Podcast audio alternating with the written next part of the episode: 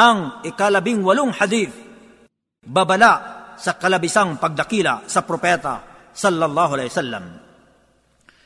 عن ابي هريره رضي الله عنه قال قال رسول الله صلى الله عليه وسلم لا تجعلوا بيوتكم قبورا ولا تجعلوا قبري عيدا وصلوا علي فان صلاتكم تبلغني حيث كنتم Si Abu Hurairah, sumakanyang nawang kaluguran ng Allah ay nagulat, kanyang sinabi, ang sugo ng Allah sallallahu alaihi wasallam ay nagsabi, huwag ninyong ituring ang inyong mga tahanan ng tulad ng mga libingan at huwag ninyong gawing pook ng pagdiriwang ang aking libingan, bagkos ipanalangin ninyo ako, sapagkat ang inyong panalangin para sa akin ay makakarating sa akin saan man kayo naroroon.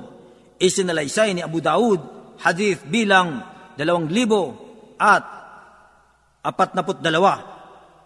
Ang tagapagulat ng hadis na ito ay nabanggit na sa hadis na ikalabing tatlo.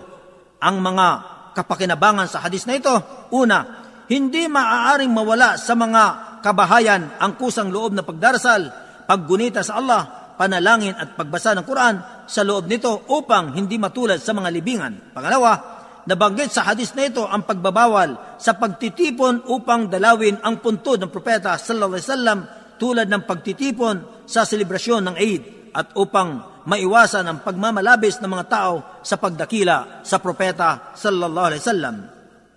Pangatlo, e pinagbabawal ayon sa hadis na ito ang pagtakda ng paglalakbay tungo sa puntod ng propeta sallallahu alaihi wasallam o iba pang mga puntod sapagkat ito'y maituturing na pagsasagawa ng selebrasyon sa mga puntod. Pang-apat, nararapat sa isang Muslim na dalasan ang paghandog ng pagbati sa propeta sallallahu alaihi wasallam ng may kasiyahan, pagmamahal at pagdakila sa kanya.